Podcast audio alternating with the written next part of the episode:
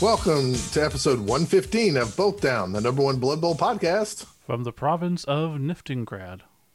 Ooh, Niftingrad, little throwback to Pete Nifton. Yeah, shout out to Pete, purveyor of all fine art, second edition Blood Bowl.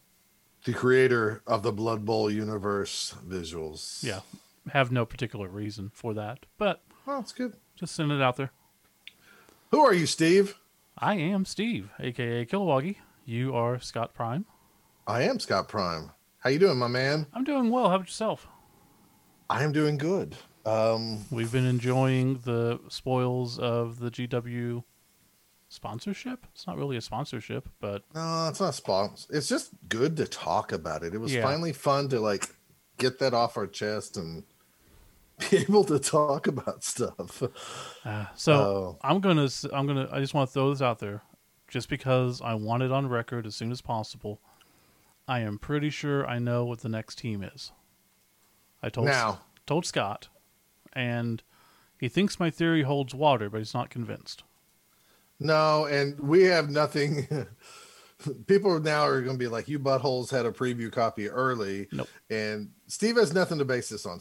No, I do. For whatever reason. Well, you do. You're like putting everything into like an Excel spreadsheet, and you've come up with some like theory that Chaos Dwarves Badlands needs more star players. Right. So what I did is I looked at all the way that they do star players now. It's Badlands Brawl, Elven Kingdoms League, Halfling Thimble Cup, blah, blah, blah. Those are the special rules. Well, up until this most recent issue of The Spike, which we're going into, Sylvanian Spotlight only had 4 stars. This is all coming out of the book. And obviously, this is the new stuff, guys. Yeah, so we saw the book in advance because of the leaks and stuff. So I was just playing around in Excel when I was bored at work and doing all this. So that got expanded. So now if we look at the teams that have the least number of star players available to them, it is orc teams, black orcs and regular orcs. They only have 5 because they do the Badlands Brawl. That being the case, I would bet it's going to be the Chaos Dwarves, because they, according to the Team of Legends, get access to Badlands Brawl stars. So that means that they'll add 2 or 3. They might, bump up the favorite of and like turn them into allowing them, because they have a Minotaur. They could maybe pick different big guys based on different favorite ofs. I don't know, but I just want to put it out there right now, based upon my sleuthing and data compilation, that Chaos Dwarves would be next. Well, if I'm going to get to guess, I'm going to say vampires. How about that? That's solid. Because everybody's freaking out about the vampires having animal savagery. And I think all the teams of legends that eventually, once they do get made, I think they're going to tweak them so they're not going to look exactly the same as those. Yeah, of course. So we'll see. And I don't think Luther Dragonborg is gone. I think he'll be around. I can see him coming back. Yeah. But who knows? We'll see what happens. I want to talk about something else really, really, really quick. My championship and fumble? No, I don't want to talk about that at all. That's fine. Didn't we talk about that last episode? No. We kept it just to the release. Oh, okay. Well, Steve won the championship in our Oklahoma Online Blood Bowl League. Yay. No big deal. Yeah. Pretty much. No big deal. Everybody hates Steve. That's fine. I understand. He beat a slam team. They're not even a real team, so like it doesn't even matter. Fair enough. The super powerful dwarves got upset though. That was pretty crazy. So do you see this, Steve? Can you see this? Yeah. Okay. This is a product from GW. It's a Space Marine Heroes box. It is kind of like a pack of magic cards, and you don't know what little Space Marine you're going to get. There's 6 different ones. Okay. And like the little display comes with 6 models. Now my store sells these for $12. And so $12 for one random character. Yeah. Now, the box says Space Marine Heroes, so I don't know if this guy is a hero to, like, the Space Marine Army or anything. Truth be told, I had no business buying one of these, but when the last Space Marines came out, I wanted to buy one of these just because they're blind bag things. And I'm like, my children, I don't know. They're kind of fun. Yeah, of course. This one's a Nurgle Space Marine. And I thought there was one out of the six on the back. I was like, that one looks like he's holding the flag and not a gun. I sure would like to get one of these. And if I did, this guy could be like a coach or a sideline figure. I had somebody pick out a box for me. I purchased it, and it was the one I wanted. So nice. We were talking. If they did this random blind packaging for like Blood Bowl, like if this was called Human Lineman, and they were like different poses with faces or something, we would have a problem, wouldn't we? As a Blood Bowl community. God, no, because it's not the same. It's not the same? If it was a star player, maybe. Okay, a star player. If these were star new players, molds of star players and stuff, sure. I mean, you would keep buying these until you got one of each. I would figure out the way behind, buy six at a time, get the whole case. That way I have all of them, something like that. But yeah. Okay, but still, you would spend, $72 on six figures. Anyways, I don't know if they'll ever do that. This is Series 3, I noticed. I hope not, so let's not give them ideas. I kind of hope not, and at the same time, it'd be kind of fun. But I'm a guy who wants extra lineman pieces for teams. So, I like how you just default to linemen. Like, someone's like, I really want to pay $12 for a random lineman position. No, not that. Hear me out. The Necro team just came out, okay? Mm-hmm. By me and Steve's standards, we would have a couple more zombies, even though we'll never need them. Yep. Because to fill them out. But what if they came out with a little display of six different zombie poses that we did not get in our team set? No. Would you not buy two more of these? No. You would buy them. That's why you don't want. That's why you're saying no. Because they're zombies. Okay, I might buy them because it's Blood Bowl and I am stupid. I'll give you that. Okay. But I might buy. It's a zombie. Okay. If it was Ulfwehrner, okay, now we're talking. Okay. Something along those lines. Or a Chaos Dwarf, or, whatever. Something positional-wise that was unique, or coaches, or sideline figures. Imagine a series that had the couple of new Sylvanian star players, and the rest of the figures were linemen, so they're at least usable. Okay, well, that's different. But that'd be... That way, if you bought one... And you got the zombie one. At least you go, well, I got an extra zombie for my team. And if you got a star player, then you're happy too. Yeah. Anyways, I kind of hope they don't do that. And a part of me does, but I want them to be cheaper. But anyways. This ends Scott's sidelines. If there are sideline figures, you'd buy them? Yes. Yeah, no doubt. All right. Enough of that. Are you ready to jump into this Spike magazine? Yeah. So I guess if anyone wants to know what we're doing, we're jumping into the Spike magazine we got early because GW loves us. And we love them. And as always, there's no caveats. We can say what we want, and we will. So, let's just go ahead and jump in. All right. We'll be right back.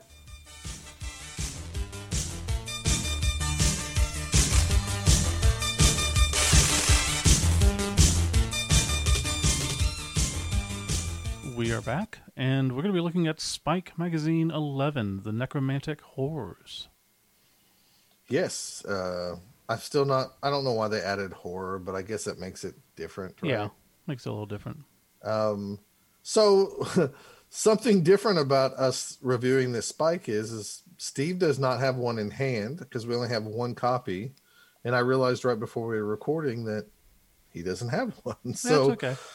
Unfortunately, hopefully we won't have to read too much from this because you don't want me to read That's stuff. True. No, we'll just go over it. Something major. All right. So we got Spike 11. I would say the first thing to talk about is if you don't like the art of the box, you're definitely not going to like the art of this cover. I can see that. I don't mind it. I don't mind it, but if you compare it to all the other covers, it is much more cartoony, put it that way. Oh, for sure, on that. Yeah. And there's nothing different about this Spike. I know we have a whole new rule change, It doesn't mention anything about the new passing ability, unless it's in the strategy guide, which I did not read, which is highly possible. They mentioned, you know, I believe they mentioned passing a little bit. Yeah, but they didn't say it was new or anything. No, so there's no change to the format. There's nothing like that. It's just another Spike magazine. If I was lost to sea and I walked into the first place I walked into was a GW store, and I only saw this magazine, I might not notice that the, you know, the little Blood Bowl symbol on the cover is now in the new style. Yeah. If I didn't know there was a new edition out, I would just think this is a regular Blood Bowl until I got to like the team layout where it shows the passing stats. So you're right about that. There's nothing on the opening page or inside that says, hey, this is, you know, Blood Bowl season 2 or anything like that. You know, get the new rule book here. It doesn't say that anywhere really, except for, well, we'll mention it when we get there. So you open the cover, just like always, they show the players painted, the painted miniatures and their names. So some of the standout names for different people, Karl Borislav or Borisov for the Flesh Golem, obviously, Boris Karlov. Right. Casper the Unfriendly Wraith. Yeah. Bob the Brain Grimmin. Bobby the Brain Heenan? Maybe. It's a stretch, but I think so. Might be. There's a guy named Brain Strowman, which might have been Braun Strowman. Oh, yeah. That could be. Braun Strowman, the pro wrestler? I don't know. There's one that's a Valga Flesh Chewer. He's a ghoul runner. Yeah. Thrilling Jack, who's just a zombie lineman. I think that might be Howling Jack, but he'd be a werewolf. Well, we have Grawl Wolfie Kessler. He's the werewolf. Yeah, I don't know about that. And then Doran von Raku. I don't know. He's the one in the story, the son. Oh, that's right. On the back cover, we got Gregor von Romargo, so George Romero. Mm-hmm. Johann Scarecrow, Jonathan Crane, Scarecrow from Batman. From Batman. Uh-huh. Norville Rogers. You know who that is? Norville Rogers. You know who that is? As soon as you mention it, I'm going to go like, oh, yeah. It's Shaggy. No. Okay. Norville Shaggy Rogers. You're right. So I'm sure there's other puns there that we're missing because we're Americans. Luca Grayfang. I don't know. That's another werewolf. And then Boostone the Spook, who's a wraith. Yeah. I don't know. Like I said, there's got to be something else there, but those are the ones I saw. A lot more pun-influenced names here. But the way that we would do it, not... Oh, I'm not complaining. Not the guacamole craters or glottal stop or some stupid stuff like that. No, these are fine. These are fine. It was just... very spooky themed, you know, ways, and they presented in a way that I really enjoyed. Let's see. Page 1 is a little, you know, editorial thing like you get always. It doesn't talk anything, like even a side note that, you know, the new rules are here. It's such a catch-22 because I love that they keep everything in world, but that's to the detriment sometimes. Because like this, it would be nice if there was just a little bit of blurb to speak to us in real talk. Like, hey, everybody, welcome to the first issue of the Blood Bowl second season. There's been some changes, but, you know, everything's pretty much the same. There's going to be blah, blah, blah. Is it really needed? No, it's not. So that's why they didn't do it. But it just seems kind of odd. I think the comic book guys and me and you like that stuff because... Yeah. You know, we grew up in a time where if you picked up a comic, you know, you're always supposed to let everybody know that this is Wolverine. He's what he does isn't pretty, and what he, you know, and he has, you know, it's just kind of that intro couple of frames. So I think that's what we think. And we're used to hearing from the editor. I mean, even though this is hearing from the in-house editor in Fluff. Right. All right. Page 2 and 3 goes into the kind of the necromantic horror teams. It just kind of walks you through, you know, how the kind of origin of it, how they scout talent, the positions of the zombie linemen. Goes into page 4, the ghoul runners, the wraiths, the werewolves, and the flesh golems. And I believe this is the part where it tells you, like, the very first teams of the necromantic horror teams were just zombies, and then they started adding positions as they go to become more and more competitive. Yeah. Page 5 goes into the necromantic horror team roster. It's kind of, I don't know if it's kind of what you expect or not. Because everything's kind of new, and I keep forgetting, like, maybe not everybody. Somebody might be listening to this episode for the first time. Yeah. So we got zombie linemen. That nothing's changed on them.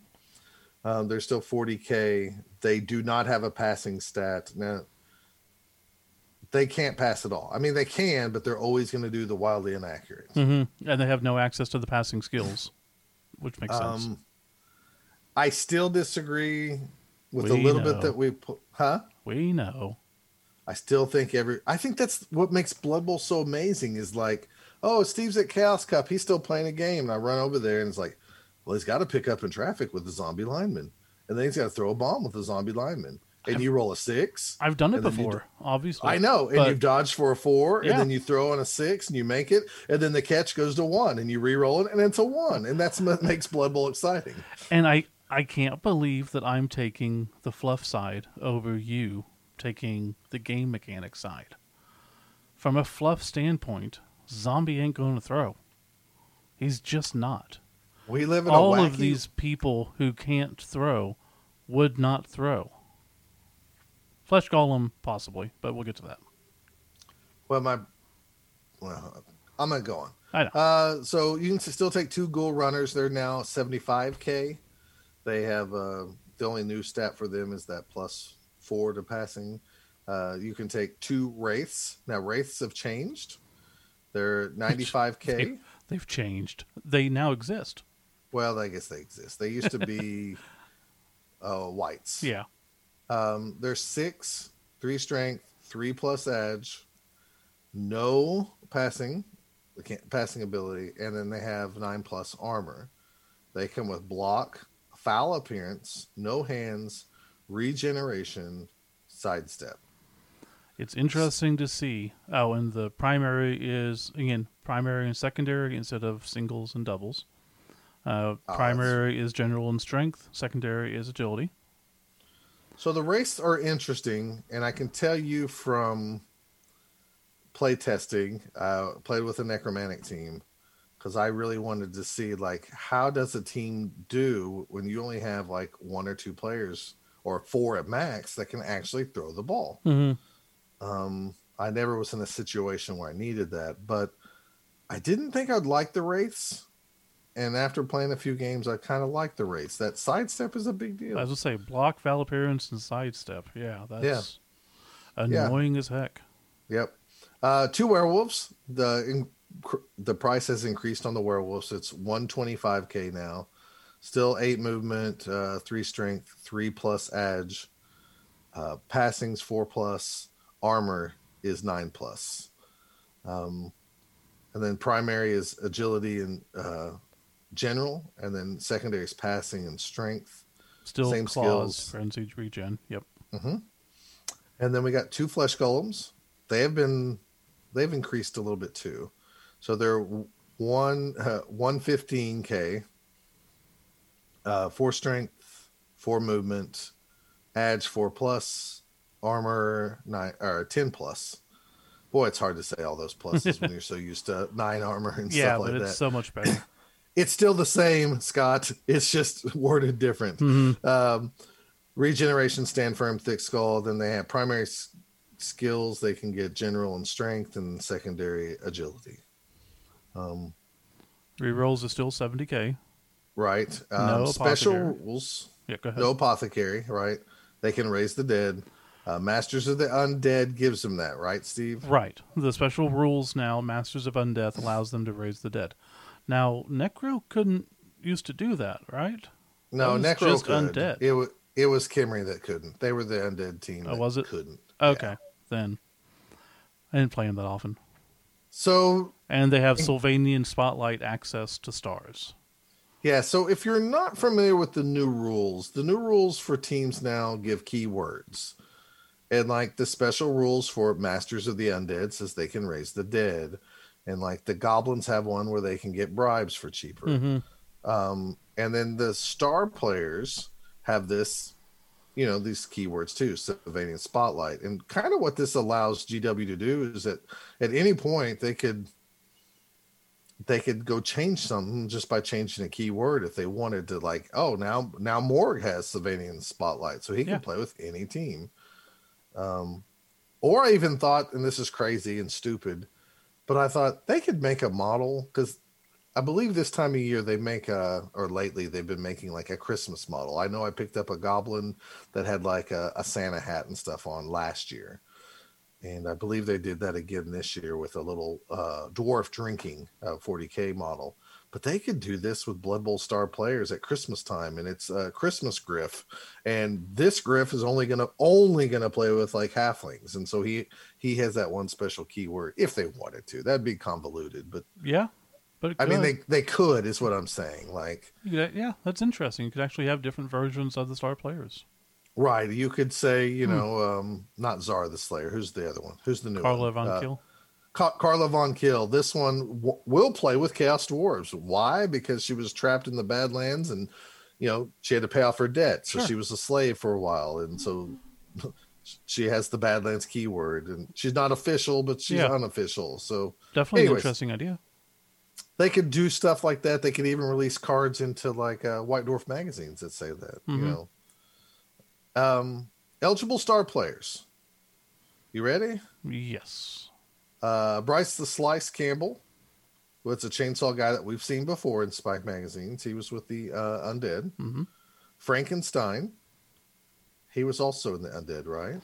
Right, but neither one of them existed in 2020 rules until now. Okay, that's what I want to be clear. Yeah, and we've ask your forgiveness if we're not being clear on this, because we don't know what people don't know yet. And obviously you guys haven't seen we assume most people had seen the rules, the leaks. That's why we don't think about it. But in the actual rule book that came out, the Sylvanian Spotlight only had 4 star players. So with this magazine, it adds 3 to that. That'd be Bryce, Frank, and then Wilhelm. Right, Wilhelm Chaney's in this for the first time. Grack and Crumpleberry are listed as 2 separate star players, although you have to take them together. I find that one weird, don't you? Yeah, it's odd that it does that. I think it's just trying to make it look bigger than it is. No, I don't find it weird that they gave them 2 separate little like head spaces on this page, that they're playing for the undead. I don't know. I was kind of like... It sounds like Grack and Crumpleberry are going to play for anybody. Is what I'm getting. They do. At. They absolutely do. They are in every single special rule. Now I get that they're like a sideshow act, and like not too many people are going to get them to kick a player around and stuff, because it's very unreliable. But I don't know. That's kind of weird to me. But you know, whatever. That's just what they are. We got Scroll Half-Height, the undead dwarf thrower, star player. We have Helmet Wolf. Interesting thing about Helmet Wolf, he's the only other player that plays for every team. So it's just that couple and then him, right? Yeah. I guess they just wanted everybody to have at least one chainsaw access. Mm-hmm. Then we have Gretchen Wachner, the Blood Bowl Widow. And we've seen her in the Undead Spike magazine. Yeah. Now... Here is the one place in the magazine that I remember where it tells you the rules for Frankenstein, Wilhelm Chaney, and Bryce the Slice Campbell can be found later in this issue. The rules for the other star players listed above can be found in the Blood Bowl rulebook. Right. That's good. So this is the only place that you can see that. I still find it weird that they won't put like a website there, but I guess people are smart enough to Google stuff. So I guess I assume my dad's going to play Blood Bowl and he's going to read this and still be lost, but well, there's no website to look up stats. Right. That's true. Turning to page 9, we have the famous necromantic horde teams. I love a lot of this. They talk about the Brundar Grimjacks, which was like a team from 2nd edition. That's where Frankenstein came from. Is he played for the Brundar Grimjacks, and he was the only star player for them. And when I was in 9th grade, that's the only thing we had to go on the Brundar Grimjacks is like, they must be undead, but like, he's not really undead. So we decided that they were just humans who had Frankenstein, which fits the current fluff because Frankenstein can play for humans. Well, and I mean, in that story, it basically tells that the Brundar Grimjacks were a human team. A human team, right? And they went off on a mission and came back all messed up. Exactly. So, and Frank and Stein were two players before, now put into one. Well, you just ruined that. We're supposed to save that for the other page. You goofball. Well, whatever. Then it talks about the Pumpkin Patch Petrifiers. Another undead team. We have the Werewolfheim Wanderers that started off as the Wolfenheim Wanderers. And once they introduced to werewolves, they went ahead and just changed their name. And wasn't there a second ed team called the Wanderers that was werewolves? There was an Albion Wanderers. Okay. And there was a World's Edge Wanderers, a dwarf team, and a human team. So neither one totally fits, but Wanderers is like a good go-to name. It's like the Tigers. If there's a lot of teams named Tigers here in America, there's a lot of teams named the Wanderers in the old world. Crimson Cadavers is a team that's made up of totally zombies, and the fluff behind them is, you know, they had all white uniforms, and there's so much blood and goop that they just became red. So that's what they're called. I wish they would have given them one werewolf. What's that? I wish they would have given them one werewolf. I do too. And why do you say that? Because of Thriller. Oh, okay. Why do you? Because somewhere in it could have been an old Slurp Bowl tournament or something. They had like a play pure, or it's some rule set in some tournament that we never went to. Yeah. Or maybe it's something we played on Fumble where you had to play all of the lineman character, like all zombies plus a werewolf. Yeah. And I don't know if we did that online. Oh, didn't we do that? I don't know.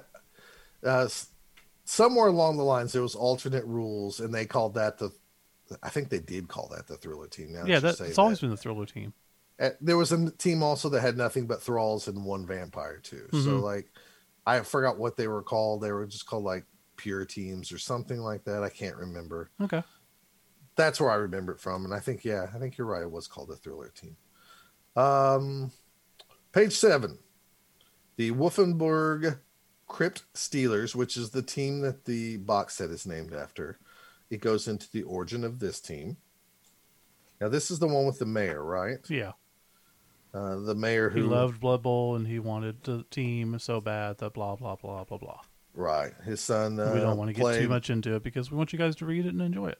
That's true.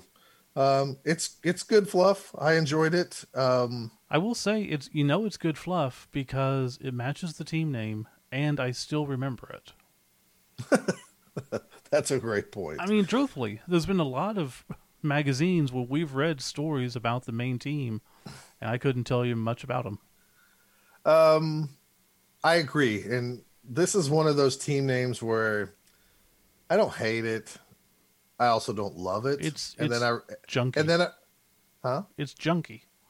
It's just like, it doesn't roll off the tongue well. It's very clunky. Wolfenburg Crypt Steelers. Yeah. I'm assuming that's like Pittsburgh Steelers, or don't know. Maybe not. Maybe it has nothing to do with it. Just is what it is. It's a little clunky to say, you're right, but once I read this, I was fine with it, and I accepted it. Yeah.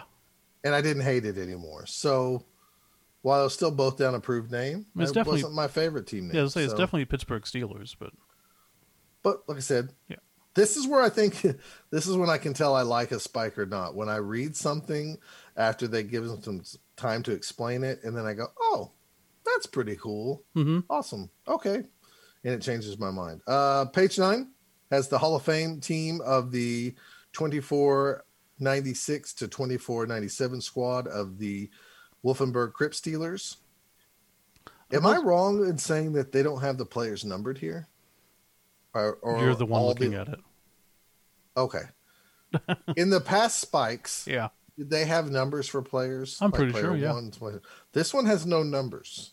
It lists the players, but it doesn't say Luca Fangberg's number one. Now, it's the first one listed, but it doesn't say number one, number two, number three. Oh, also on page 8. That's the one where they messed up with the Grimjacks, right? Yes. It was talking about a match. Let's see if I can find it here. It should be the one on the bottom left. Yeah, there was talking about the Crypt Steelers make it all the way to the Civilian Nighttime League final in 2485, narrowly missing out on the title by losing 2-1 to the Hellfin Hellions when the Crypt Steelers zombies all got distracted when the referee suddenly dropped dead, beginning a feeding frenzy and allowing the Grimjacks to run in the winning touchdown. Yeah. So somewhere along that up. Yeah, they screwed that up. It should have somebody corrected something and didn't correct the other spot. So yeah, it happens, but it's unfortunate. Right. So, I mean, that's pretty good, though, since that's, I think, one of the only few things you found wrong. Yeah, well, it definitely is. Like I said, they had no numbers on the players. I found that different. It did say, like, they had some special rules here for the Wolfenburg Crypt Steelers. They're going to get you, the Wolfenburg Crypt Steelers. See, that's why it doesn't roll off the tongue. I can't say it. Have garnered themselves a reputation as a scary team for anyone to face, something the Crypt Steeler fans love to remind their opponents. Chants of, they're gonna get ya, often ring out in any Wolfenburg home game, causing much distress for the opposition. During the opposing team's first turn of any drive, any standing player on the Wolfenburg Crypt Steelers is counted as having disturbing presence skill. It's neat. Cool. But disturbing presence, not foul appearance. Yeah, I realized, like, when I read this, it was like, that is really freaking awesome. It gives a big advantage. And then I was like, oh, it's just disturbing presence. Yeah. So, just, I don't know. It's not that big a deal. Not as big a deal as I thought. And no, foul appearance would be a big deal. Yeah, that would be really huge. And maybe that's what they meant and messed that up, but I don't know. It's possible. Page 10 and page 11 talk about Frankenstein. And as Steve has already let the cat out of the bag, Frankenstein is 2 players. Do you remember what those players are? Frank and some guy with the last name Stein. You're exactly right. I don't even know if I can find it here. Actually, why don't we not? People can read about it. Franklin Smith and Steiner S. Scottward. Oh, obviously named Scott after me. Steiner. Yeah, it could be Scott Steiner. This I thought was really cool, actually. Yeah, it makes a lot of sense, and it's just a very easy way to make the name make sense too. Yeah, because, like, we know where they got Frank N. Stein from, but now with the N being 2 people that they cobbled together to make one person, I thought this was really cool. Mm-hmm. It was a good, fluffy explanation. It didn't seem stupid or hokey, and it made a lot of sense. Yeah, it made me like it a lot better. I mean, like, I went from Frankenstein, he's a Frankenstein character, I get it, to like, oh, now I really like this guy. He's never been one of my favorites. Now, I've always enjoyed the model and stuff. Yeah. But I've never, like, been a guy like, oh, I really love that character. So that was neat. Good job, GW, on that. It goes through his career highlights. I thought some of the career highlight things in some of these pages were almost copies and pastes from the stories that they told. Yeah, and that is one thing that seems very glaring on this issue that we haven't seen before. Is, you know, normally you get the story, and then you get the career highlights, at least like the little 4 little blurbs afterwards. And sure, it recants the same stuff, but they word it differently, Whereas here, it's almost verbatim, just a copy. Right. So the fact that you and I both independently noticed it this time means that there's something different there. Correct. And that might just be like, maybe they didn't have time. Yeah, that's fine. Or just somebody felt like they didn't have to rewrite it. Yeah. Or add something to it. I wish at least one of them would have been like something a little bit different, but yeah, that's being really nitpicky. It is. I don't know if other people would even notice it. So, but you know, that's why we give our opinions.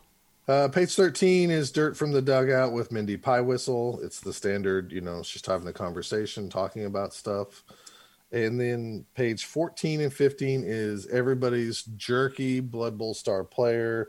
If you're not a fan of the podcast or haven't listened to a million episodes of us yet, I don't like Wilhelm Chaney. So he's a jerk, and he's been on our podcast before. Mm-hmm.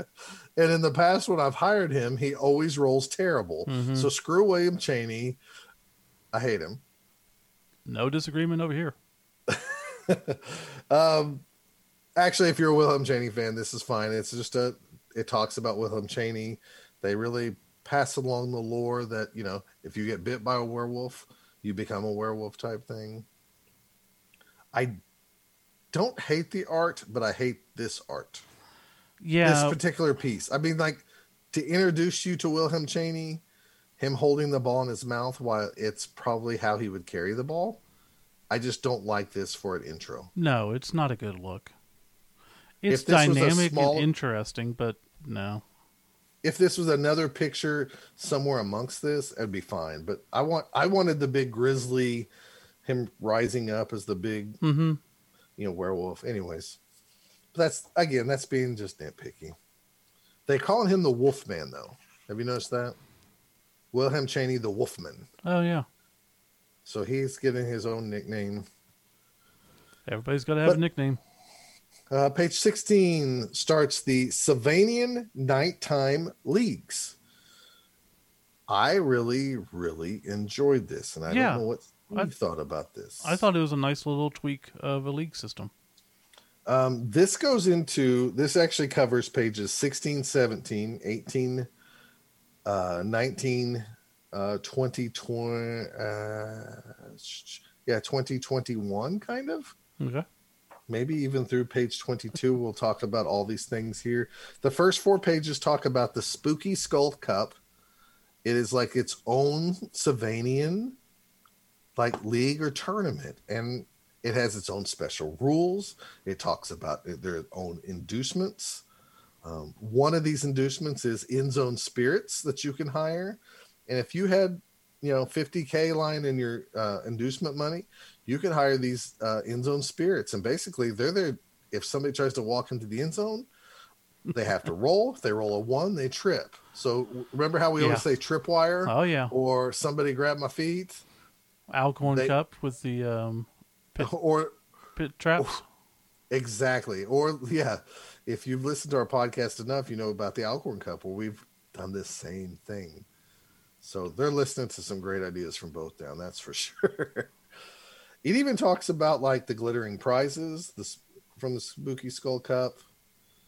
They fit in the Coffin Corner article into this league stuff. Yeah. As a sidebar, which I'm fine with. I just didn't know if you noticed that. They talk about their own weather table, the Dark of the Night weather table. Mm-hmm. They have a thunderstorm, which I think is awesome because it makes lightning rain down upon you and could hurt your players. I think that's really neat. They have a fog, which I thought was cool. They have a fog, and then they have it's so dark you can't even see it in front of your face, and you just can't, you can't pass at all. And if you declare a blitz action for somebody who's more than 3 squares away, you just can't see that player. Mm-hmm. So I thought that was interesting. It is. It's a lot of just, new little tweaks to things that fit the thematic. They have their own Sylvanian kickoff table. This is kind of like the main kickoff table, except they've replaced some things. You have hungry fans, where I believe, was the team scored the lowest. Randomly selects one player in their dugout, immediately make an injury roll, so the fans get hungry and eat a player in the bench. There's a chilling howl. There's throwing pumpkins, where they can throw pumpkins on the field, kind of like a throwing rock. Right. About half of these are the same. You got high kick, cheering fans, brilliant coaching still, changing weather, quick snap. You have a zombified hand on the roll of a 10. Sometimes even parts of the undead can keep moving when separated from the original body. Both coaches roll as D6, the team that scored the lowest, or if both teams, in case of a tie, randomly selects one of their players in the pitch. That player has been grabbed by a zombified hand. Until the end of the drive, reduce that player's MA by 1. I think that's kind of neat. Mm-hmm. I don't know how often it would come into effect. You have Boo on 11. Don't read everything. Don't read everything? Okay. They got to buy the book if they want to see some of the stuff. That's true. That's true. I feel like this has already been released, even though I know. I know. It we're so used to everything being out already. Like, no, this isn't all out. So, anyways, Boo's obviously the thing that deals with us, ghosts and specters, and then there's like the restless dead. So yeah, you have some different kickoff tables, which is great. They even have additional post-game sequence rules, so you can go through these things. You even have, do you remember this thing where you can like modify your dead people? Yeah. You remember this, Steve? Again, we're not going over every little thing. I want to talk about it so bad. I know. Anyways, you can hire a crappy necromancer to enhance your players. And in some cases, you might get like a mutation on your dead people that they can keep. It is pretty neat. So I do think that's neat. Yeah. On page 21, we have the necromantic horror. It actually tells you the rules for the Blood Bowl pitch. I didn't notice that. Yes. On page 21, it tells you the exact rules for the necromantic horror Blood Bowl pitch, which I found very odd. Interesting. I mean, it's good. I mean, I don't know if this is the exact one if you bought the necromantic pitch. Yeah, like maybe those rules are different. But if you wanted to play Theme and you bought just this but not the pitch, you would have the rules right here. Yeah, and if you did buy the pitch, then it's much better carrying that book around than having to try to carry whatever, you know, is in the pitch. I definitely agree with that. So that's a nice addition. As long as it's the same. If it's different, then, you know, it's just something extra. I mean, it could be different. I don't know about that. Yeah, and we haven't seen the new pitch yet, so we don't know. There's a little sidebar here of Blast from the Past, which talks about, like, fashion in Slovenia. So it's just a fluffy little article there. Page 22 talks about necromantic balls, the pumpkin ball, the stitched brain ball. These reminded me of Critter Bowl. Mm-hmm. I could see that. Because on the stitched brain ball, you roll a D6, and one of them is a troll brain. And this is exactly what we had for the baby troll ball. The player carrying the ball gains the really stupid trait while in possession of this ball. Somebody's listening. Just saying. If you're going to get ideas from anyone, might as well get it from the best, right? I think you're exactly right. Not to give away all these, you can get an infected brain, a possessed brain, a human brain, a dwarf brain, and an elf brain. The elf brain allows the player. You know what would be kind of cool? What's that? If they did a ball pack. Like a set of cards that had rules for each ball. Because you know how Blitz Bowl 2 has that? Yeah.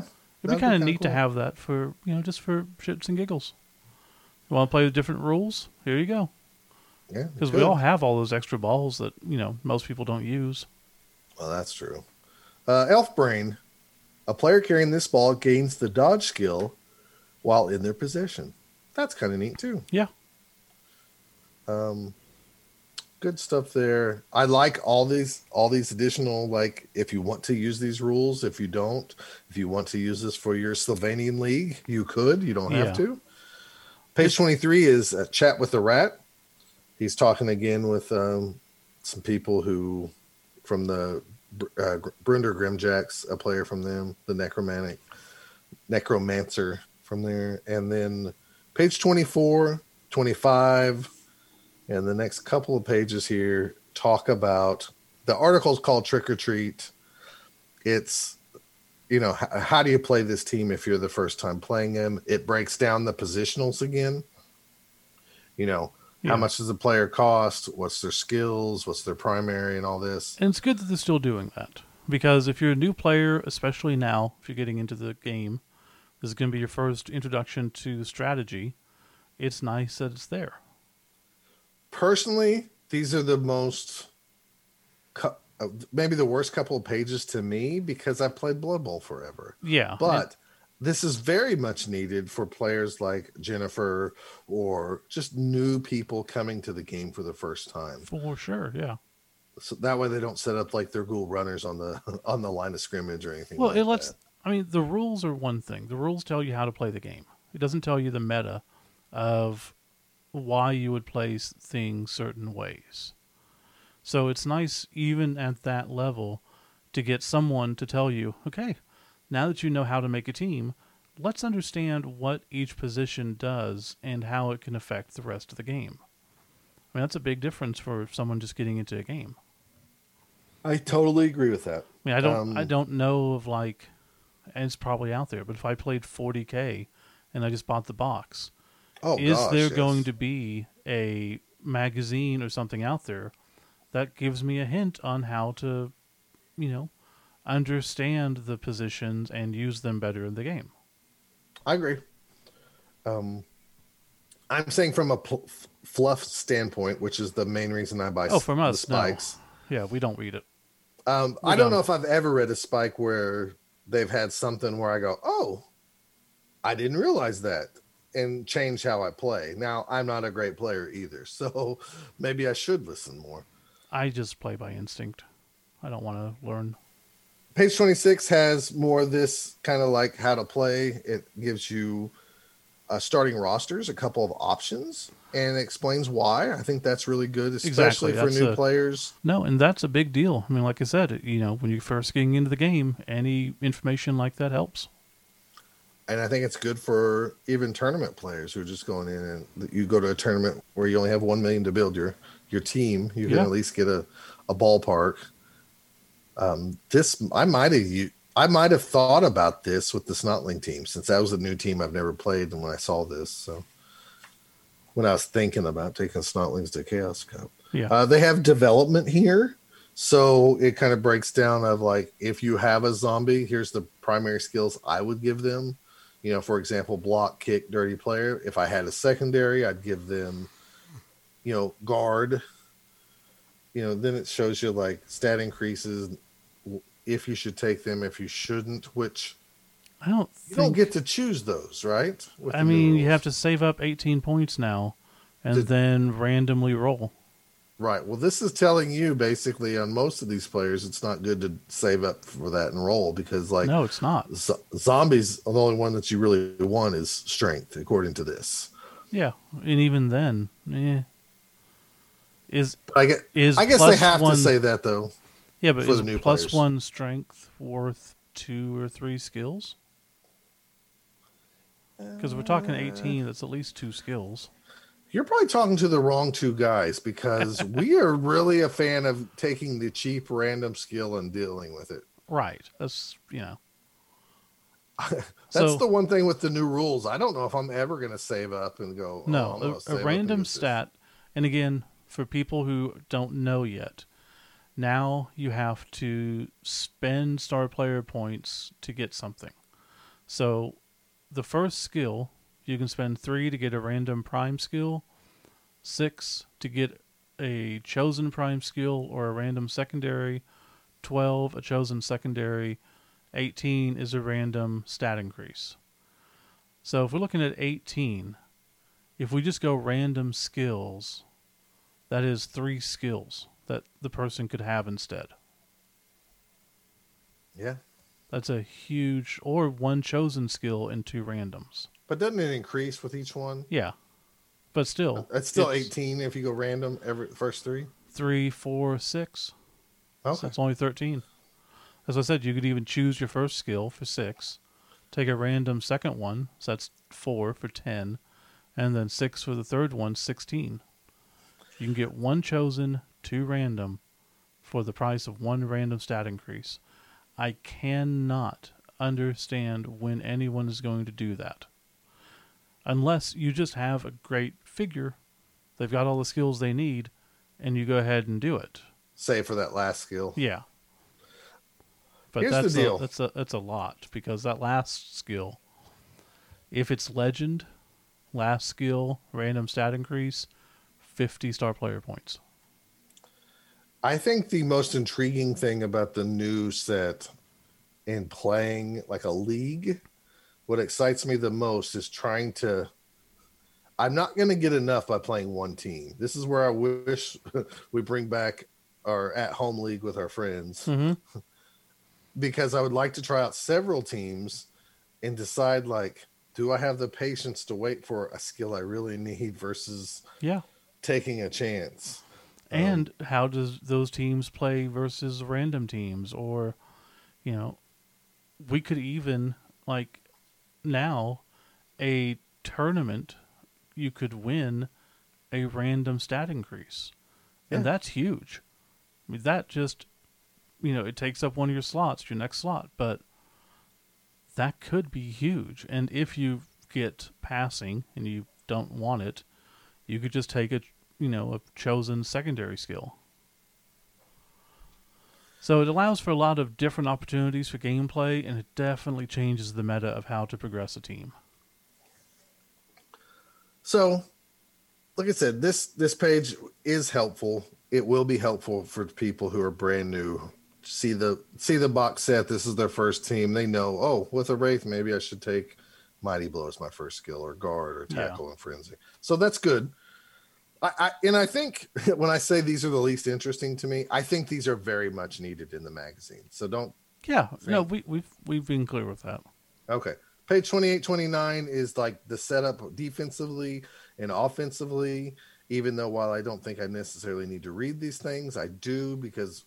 You know, they might show me something I never thought of. Yeah, those and might be real helpful. Yeah, I'm glad you don't read those. Then on page 30 and 31, we have Player Spotlight on Bryce the Slice Campbell. And that's pretty interesting on, you know, him and all his kind of his origin and his career highlights, which I believe are kind of like the same in his origin. Mm-hmm. Then on page 32 and 33, we have... the new inducements. First one is an infamous coaching staff inducement, Professor Frankenheim, which is obviously like a Frankenstein type, Dr. Frankenstein type character. Oh, this is where I messed up, Steve. Remember when I was talking about the necromancer that could give you a permanent, like maybe mutation? Yeah. That was wrong. You could buy an inducement to raise the dead of a player that died in a Sylvanian league. That's what that was all about. Oh, okay. And they could be like a terrible zombie or only like used one time or a great zombie. I thought I misread something, but no, it's like, okay. So I had that wrong. So I'm glad we figured that out. This is an inducement that costs, I'm trying to see here, 130 gold pieces.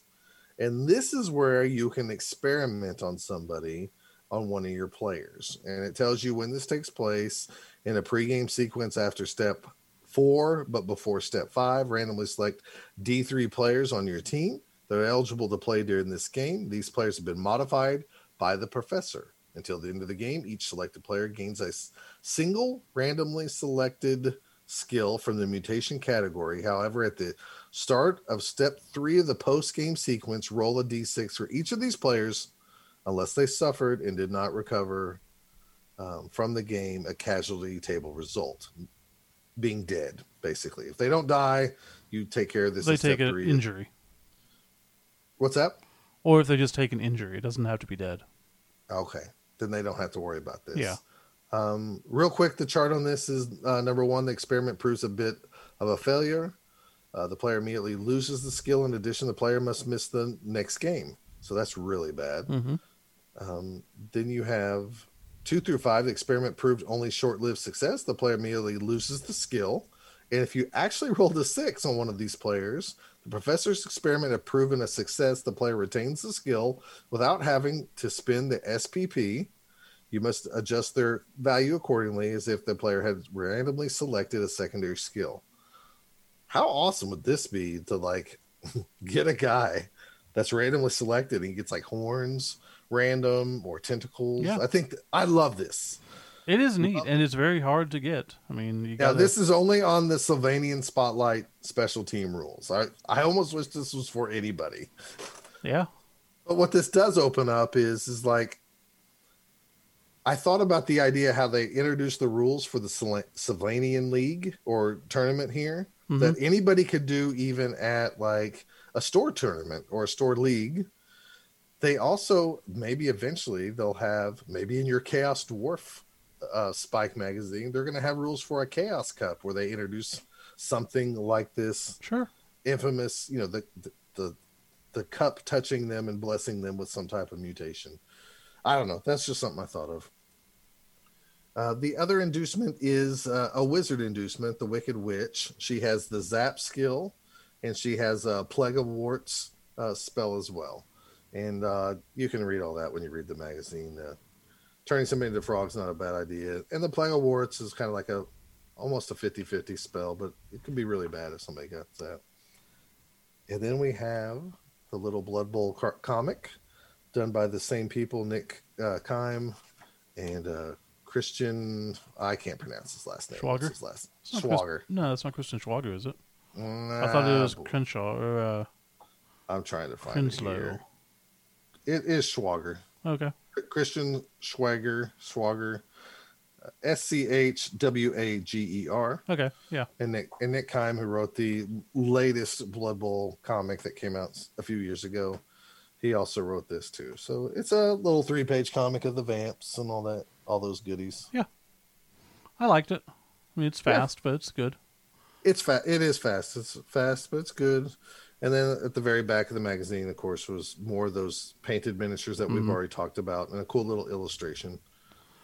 But so there you go. Overall, it's a quality content. Don't have too many issues with it. The couple of mistakes, or at least the one mistake. But it's really enjoyable. It feels so much better than... I don't think we've had a bad Spike, but... I do think we had some Spikes that didn't feel like they got enough attention, or they didn't pay attention, or they kind of just like, oh man, I just got to get this done. Mm-hmm. And maybe that was the case. They might've had 1 week to put it all together. We don't know. You know, we never know this, but this one felt really good. It did exactly what it's supposed to do, which is make me, you know, think about maybe I should open that box of new Necro team and, you know, take a different approach, not use my old models, use my new models, and let's go play some Necro and have fun. So my only real complaint with it is it comes out the same week as the new box set with the new rules. Why can't they have those stars in the rule book? That would have made things a lot easier. I agree with that. I don't get that. I mean, they want to sell the magazine. That's fine. I get it. But now, if someone wants all the rules for the game, you have to buy the book and the magazine. Is it possible that with COVID and everything that the whole box set should have came out like a month ago with this coming out? No. Now? You don't think so? No, the box set was always going to be coming out in the end of the year. Well, is it possible that this is just released early? Traditionally, we've had stuff released right before Christmas. No, because it should have come out with Halloween, too. So, I don't know. It just seems odd. It's not a huge deal, but it's just kind of a little annoying. Is it possible that this could have been set to come out before they decided to go with the new Blood Bowl edition, and then they just modified it? No, definitely not. Oh, you know everything, don't you? I do. But no, that would just be weird. Anyways, I thought it was a really good Spike. Yeah. It was really fun to read. I soaked it in one sitting, which is great to do. It, like I said, hats off to these guys. The biggest thing besides that one little error from the Hellions to the Grimjacks, or the, you know, it should have been vice versa, is some of those game highlights felt completely copy and paste repeated. They did. And not rewarded enough to feel different. But so be it. If those are my minor complaints, then they still did a pretty good job. So yeah, I think everybody should buy this. If you're out there listening and you weren't going to buy this, again, it's great fluff. It helps you. It should inspire you to like come up with a fluffy name for your team and not just be called Zombified, because there's no team in Blood Bowl called Zombified. Well, I'm going to call them The Walking Dead because no one's ever thought of that before. Well, I think everybody, that's just an easy go-to. Well, yeah, but you're definitely right. That's what we're making fun of. That's why I used it as an example. Right. And if you're listening to the first time, they're Black Orcs, O-R-C-S. I know we're getting a lot of 40K people starting to play, and we're going to see Orcs with Ks everywhere. Yeah. That's not for Blood Bowl, guys. That's okay. And I promise you, if I get into 40K, I'm going to call them Orcs with Ks, not Orcs with Cs. So yep. I'll help you out there. You help us, we help you. Anything else you want to say about this spike? No, I'm all good. I wish we had the dice. I wish we just had it all. Yes, right of now. Course, but we don't. And I wish there wasn't COVID so we could get together and play at the store. Really bad. So. But yeah, so special episode again. I'll leave this. Well, I was going to say for shout outs, and we'll be right back.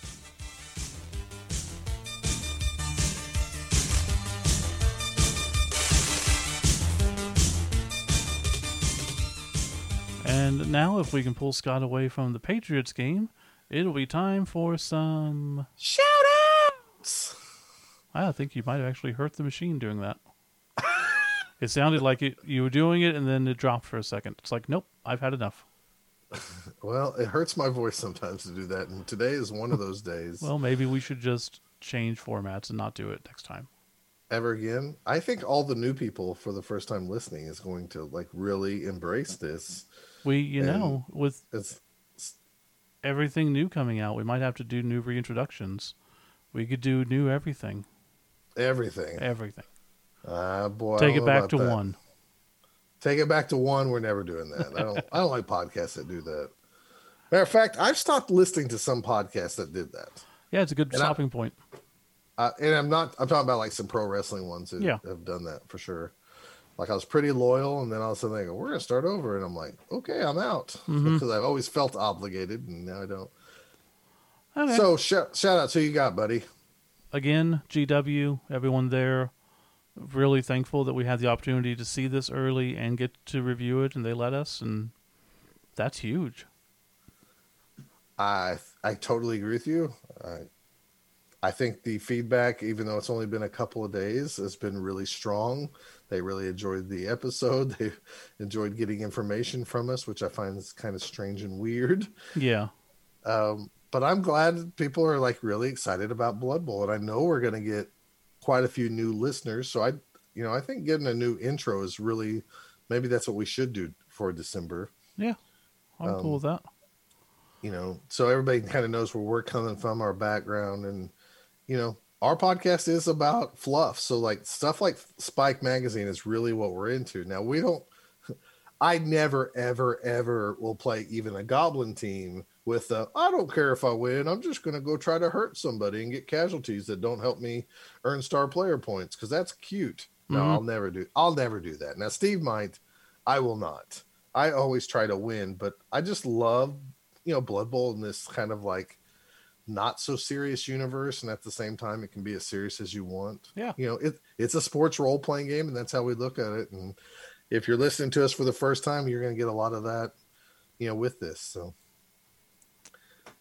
I don't know if I have any shout outs really. Do you have particular people you want to talk about? Well, besides GW? Sure. From the land down under, as soon as Blood Bowl 2020 drops, the Western Melbourne Blood Bowl League. Is this Blood Ball? Should be Blood Bowl, I think. Well, maybe it's called Blood Ball there. Oh, it's Blood Ball now. I mean, the toilet's flushed different down there, right? No, that's a false. That's a myth. Oh, man. The Western Melbourne Blood Bowl League will be starting training camps, then kicking off Season 4 in February 25-21. The WMBBL has a new home pitch, local game store, at Guff Werribee. It's an odd name, but it's cool. Good luck to all brand new coaches and returning coaches. We thank you for listening to Both Down Podcast as your preferred Blood Bowl podcast. And that's for our buddy Sean down there. Oh, Sean loves this. And his league, which he's decking out all in cool Both Down stuff. Well, that's really awesome. We're in somewhere that is pretty close to being like hell on earth, because everything is poisonous and on fire and made of lava, right? Every animal is poisonous in Australia. Venomous, but okay, venomous, poisonous. If you eat them and you get sick, it's poisonous. Well, it's both. They're venomous, probably. Poisonous. Most likely, yes. Lava creature, lava frogs, lava kangaroo. Yeah, it's like I would love to go to Australia, but just like not the area that has all the cane toads, because no. And then they're like, oh, it's no big deal. You just go out and back with a baseball bat and whack them around. It's every Australian's duty. Like, nope. Dude, I don't think you could make it there, especially if it was like mating season. They're everywhere. They're just everywhere anyways. Are they really? Huh? Yeah. Okay. In certain parts of Australia. It's horrible. I got you. But I think that's it. We do encourage you, if you do want shout outs, please feel free to, mail us, let us know. Mailing's best because it's easier for us to keep track. We both have access to that. For sure. And if you're new to the game too, drop us a line, ask questions. Yeah. Occasionally people do that, rate, review us, feedback, good or bad. I know sometimes we have episodes where we don't try, but we know that just like some Spike magazines, we know some episodes are better than others. Yeah, it's a toll sometimes trying to put something out all the time, but we do love it. It's been rough at times during the COVID stuff, and at other times, believe it or not, you listeners have kind of like pulled us through because easily. It's been rough out there with COVID, being cooped in your house and not getting to do normal things. So. I don't know. It is great hearing from people around the world, though. Just checking in on us and, for sure, checking to see how they're doing and all that. It's a great thing to do where your listeners can pull you up at times, and at other times you pull your listeners up. So, and we do know my mixer does appear to be going out, so may have to buy one of those. So, if you want a pre Blood Bowl 2020 pitch on neoprene, I can hook you up with one from Oklahoma Bowl. Let me know. Look at that guy shilling. Shilling like crazy. Well, that way we can get new 2020 versions. Oh. Just saying. You're right. We're going to have to, because kickoff tables and stuff. Kickoff tables, fan factor, all that stuff. Oh my gosh, they did this just to take away our stock. Yeah, but, if the pictures are still awesome. If you like them, just let us know. We're great pictures, happy to sell them to you. Anyways, if you're joining us for the first time, welcome along the Both Down ride. Welcome to our living rooms and hanging out with two guys who really do love the product Blood Bowl. If you're an old veteran, I hope you love the current edition as much as me and Steve. I can't wait for a couple more weeks to have my own copy in hand. It's going to be weird when everyone starts getting it. Because, we think we both have that feeling that everybody has access to the leaks, because as soon as they were out there, we got access to them. But yeah, not everybody does. So there's a lot of people that just don't know the new rules yet. And I envy you, because that's going to be awesome when you buy that box.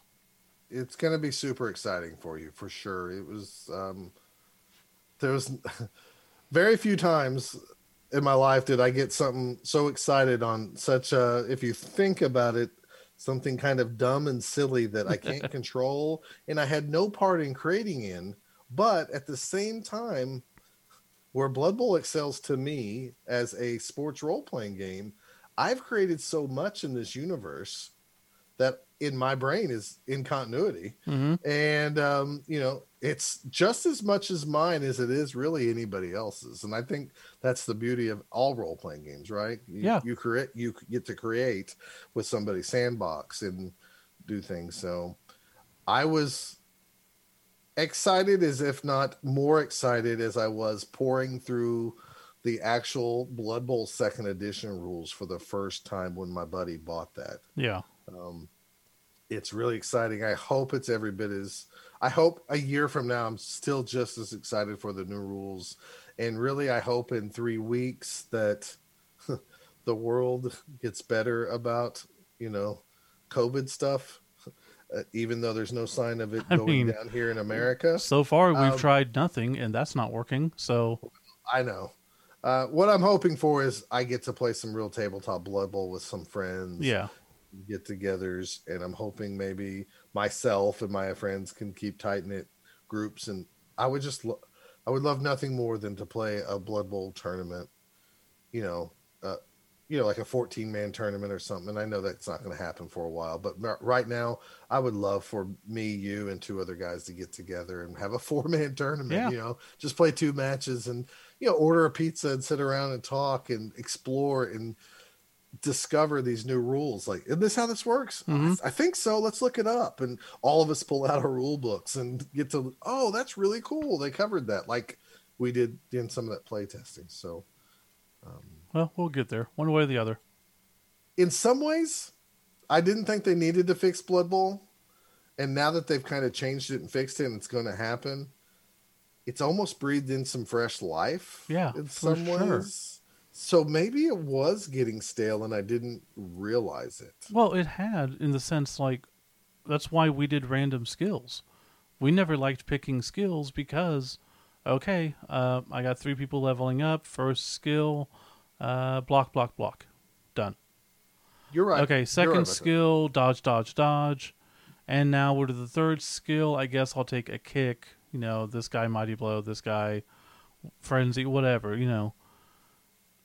The meta was stale, and now is completely blown open. But that's something we'll have to get more into when we discuss the actual rules.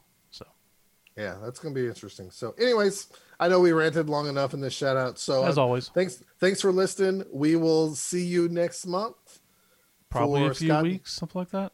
I guess we'll probably do something after we get the boxes. Yeah, we might do that. Anyways, thanks for listening. See ya. You can follow Bolt Down on Twitter @BoltDown.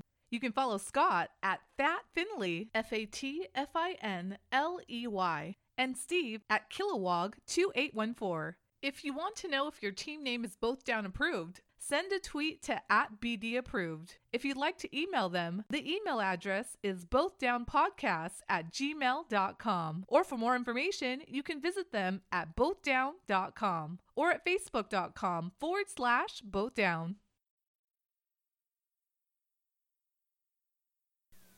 Yeah, I don't really have anything. We recorded the episode fast. Scott messed up the intro because he always does. I don't know why he even listened to it, and I just... out of frustration, I deleted it instead of keeping it, because how many times do you guys really want to hear Scott mess up the intro? I mean, it's like every time. So, I don't really have anything for this. So enjoy.